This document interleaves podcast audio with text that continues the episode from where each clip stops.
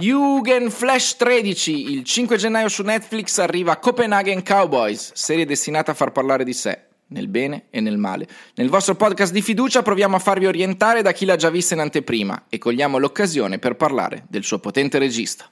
Torna a trovarci Andrea Piemonti, ciao! Buongiorno. E con te oggi parliamo di un autore dei più discussi, dei più esaltati, ma anche dei più criticati, perché devo dire che certi suoi film sono stati anche demoliti sul web. Tu mi dirai se con motivi validi oppure no. Tu sei un fan però suo, stiamo parlando di Nicolas Winding Refn. Eccolo, sì, mi posso definire fan anche se riesco a rimanere abbastanza lucido, okay, davanti a quello che guardo. Io devo dire che il primo impatto che ho avuto col suo cinema mi ha completamente conquistato, ed era Drive, e poi adesso ne parleremo. Poi però devo dire che mi sono anche lasciato un po' trascinare dal fatto che, leggendo delle cose appunto sugli altri suoi film, sulle altre sue produzioni, ho detto ma chissà se vale la pena approfondire o no. Vale la pena?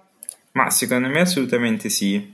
Partiamo da spiegare chi è Refn. Allora, Refn è un regista danese che però studia a New York in gioventù, e è uno che giovanissimo realizza Pusher, appunto, nel 1996, è un film che fa a 26 anni e diventa istantaneamente un cult nell'underground. Che film è?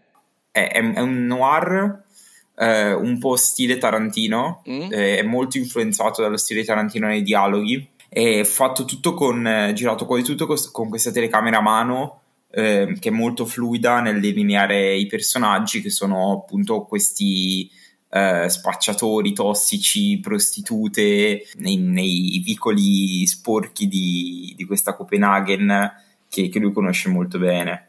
Quindi è un film drammatico, è un film che come protagonista ha questo spacciatore che è anche un buono. È un film stranissimo, però impatta subito i cinefili. Io ho letto una sua dichiarazione: sono qui per distruggere il buon gusto. È già così da Pusher? Ma secondo me è abbastanza, però è una dichiarazione. Lui è solito rilasciare queste cose, queste dichiarazioni molto provocatorie e forti. Ricordo a un certo punto disse: io sono un pornografo, no? Provoca. Esatto, è un provocatore. Gli piace lanciare slogan, poi in realtà magari non è proprio quello che fa. Pusher si vede che è un film molto sentito, è quello che lui voleva fare. Secondo me anche, cioè, dall'inizio si vede che è un regista che ha delle motivazioni forti.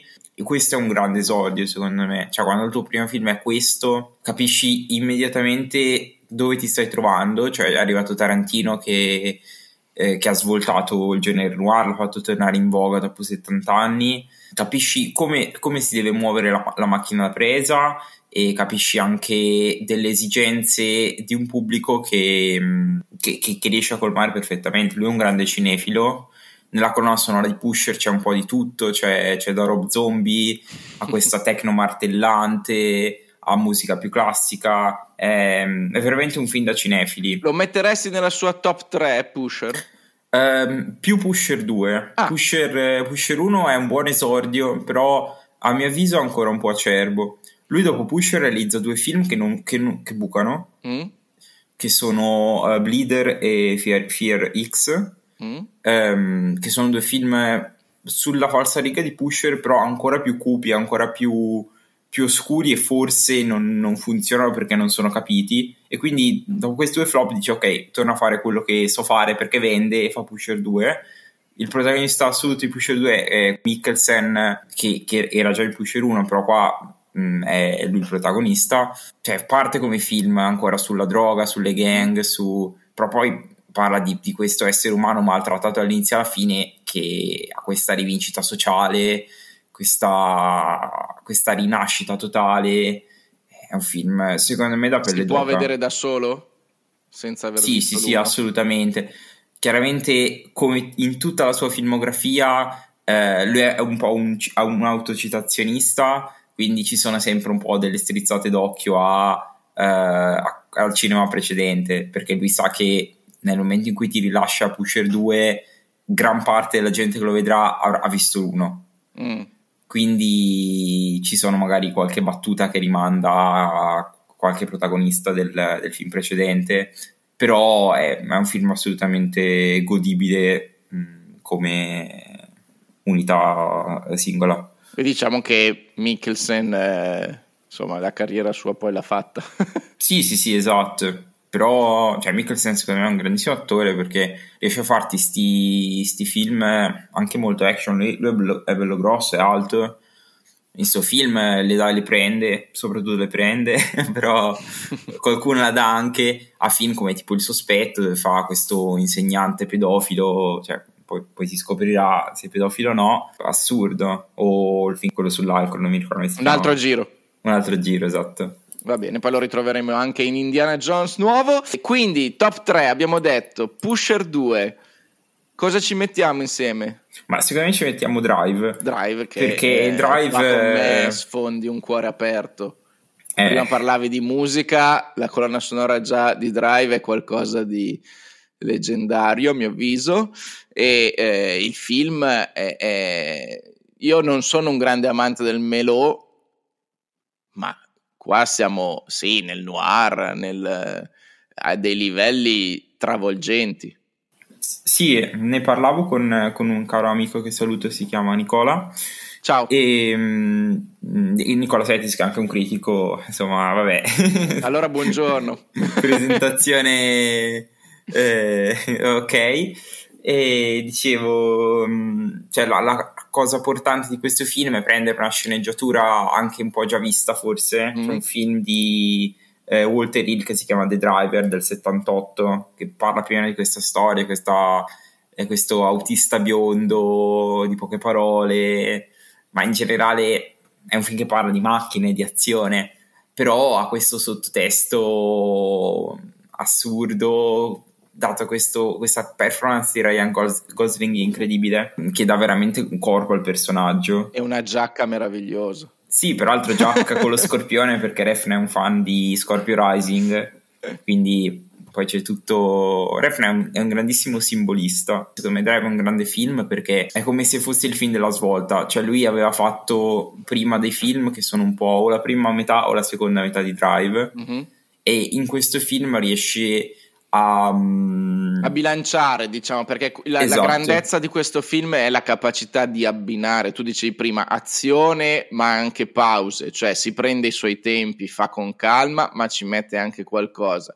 c'è un'attesa e poi un'esplosione, esatto. Senza stare poi vabbè, il film ha parecchi anni, penso che bene o male chi è interessato l'abbia visto, su Netflix non spoileriamo, però recuperatevelo se non l'avete visto, perché questo film è uno di quei capisaldi del noir degli ultimi anni che non potete perdere.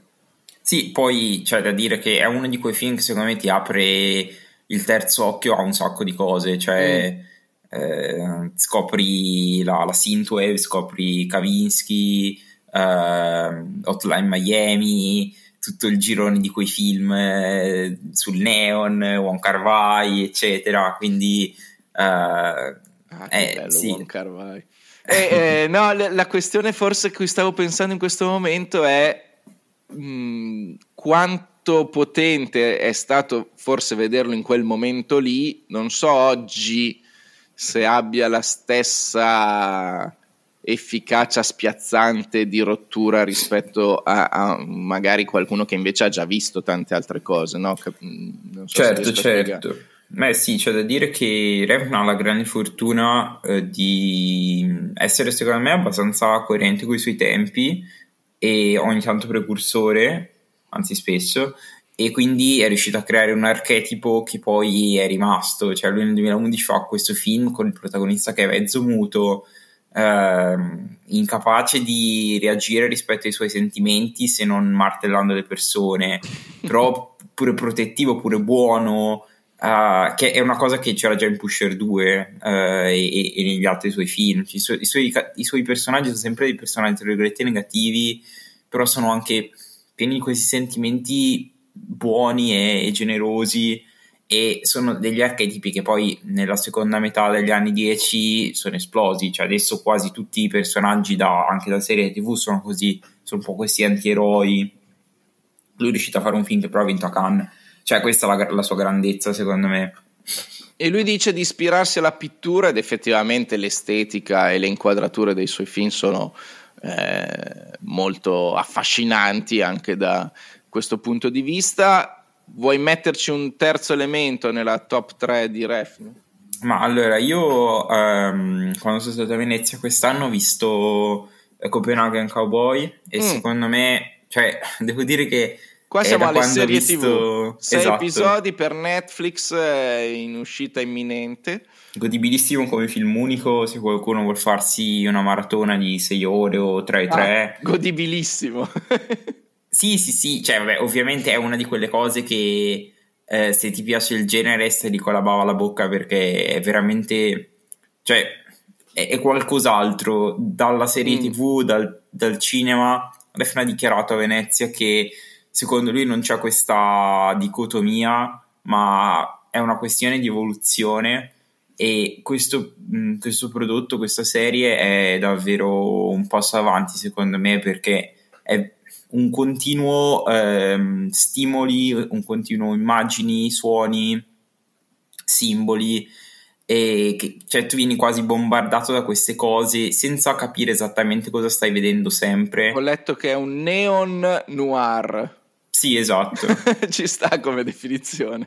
Sì, secondo me lui fa un cinema molto attento al pubblico zoomer, infatti lui investe molto sui giovani. Questa cosa di bombardare costantemente lo spettatore di scene, di immagini, di stimoli è molto interessante se ci pensi, in un mondo dove la soglia dell'attenzione è il video di TikTok di 15 secondi. Ma quindi il ritmo è elevato o lento?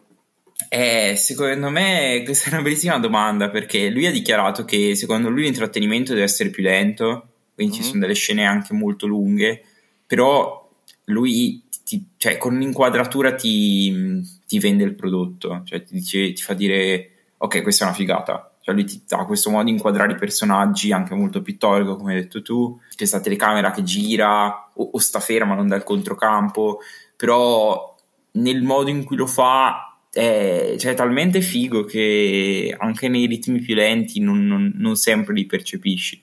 Senza spoilerare, si può dire che è una origin story di 2 supereroi?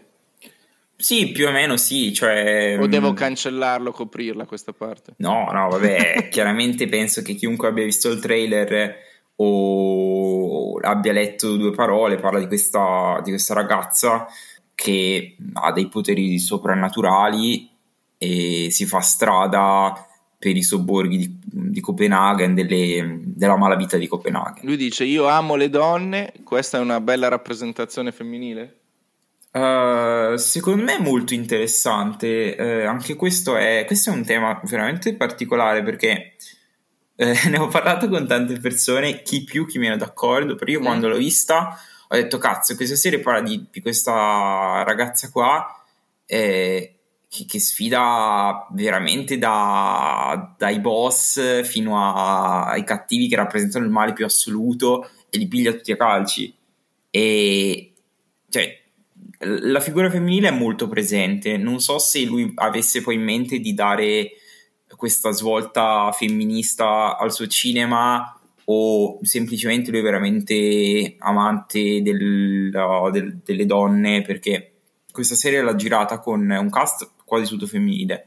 Sul set ci sono entrambe le sue figlie, mi pare, sicuramente la più grande, ma mi pare compaia anche la seconda verso la fine del film. Vabbè, lui dice l'unica cosa alla fine che conta nella vita, al di là di tutti i discorsi che facciamo sull'estetica, è la risposta a questa domanda: sei stato un buon padre per le tue figlie?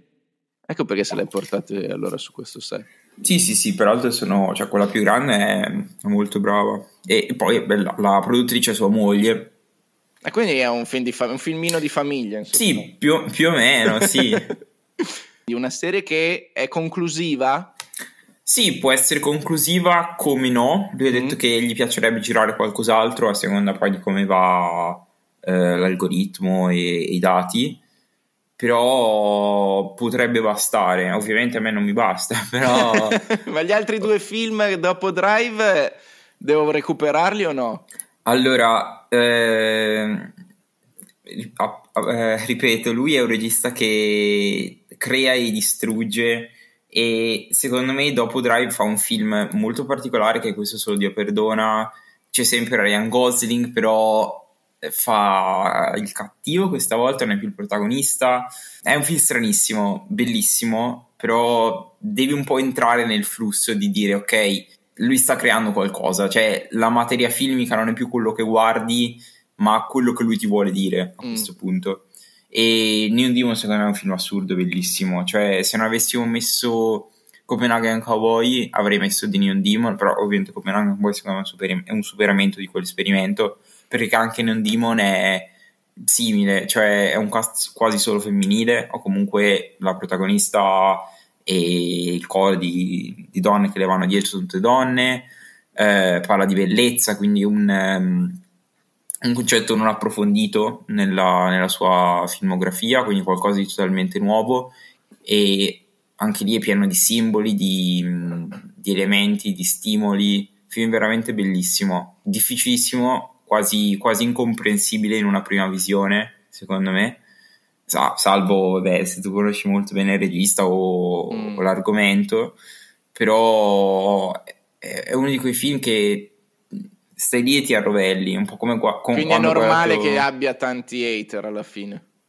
ma secondo me cioè odiare qualcosa significa che sì, c'è del sentimento dietro, okay. Cioè, io mi rendo conto che ho dell'odio per dei registi che perché magari non incarnano quello che a me piace al cinema, quello che io voglio vedere, quindi significa che ho una passione per quello che voglio vedere e che loro stanno facendo bene il loro lavoro, perché non sono dei cazzoni ovviamente, cioè, okay, che se ne dica anche Michael Bay.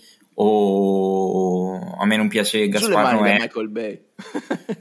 Però nel senso loro fanno molto bene quello che vogliono fare, se riescono a creare questo, no? Sì, questo sì, beh, certo, è un Nolan, un altro. Meglio che l'indifferenza, diciamo così. Esatto. Va bene, direi che abbiamo inquadrato tutto. C'è qualcosa che ci è sfuggito, se non la frase "i computer non riusciranno mai a piangere", l'ha detta Refn. Io non so se abbia ragione, cioè secondo me potranno anche piangere un giorno. È una frase un po' alla Philip K. Dick. Non lo so. No, una cosa che secondo me è interessante da dire è che Refn in questo momento, comunque negli ultimi mesi, ha collaborato con Prada e secondo me, al di là che secondo me è interessante approfondire magari in futuro questa correlazione tra registi e moda, anche Wes Anderson eccetera, certo. Cioè cosa viene preso da cosa. Ad esempio Prada è una marca di borse che si chiama, un brand di borse che si chiama Miu Miu, e la protagonista di Copenhagen Cowboy si chiama Miu, ad esempio. Però anche questa estetica che non sta, cioè sta quasi traslando in qualcosa di più grande del cinema, secondo me è molto interessante.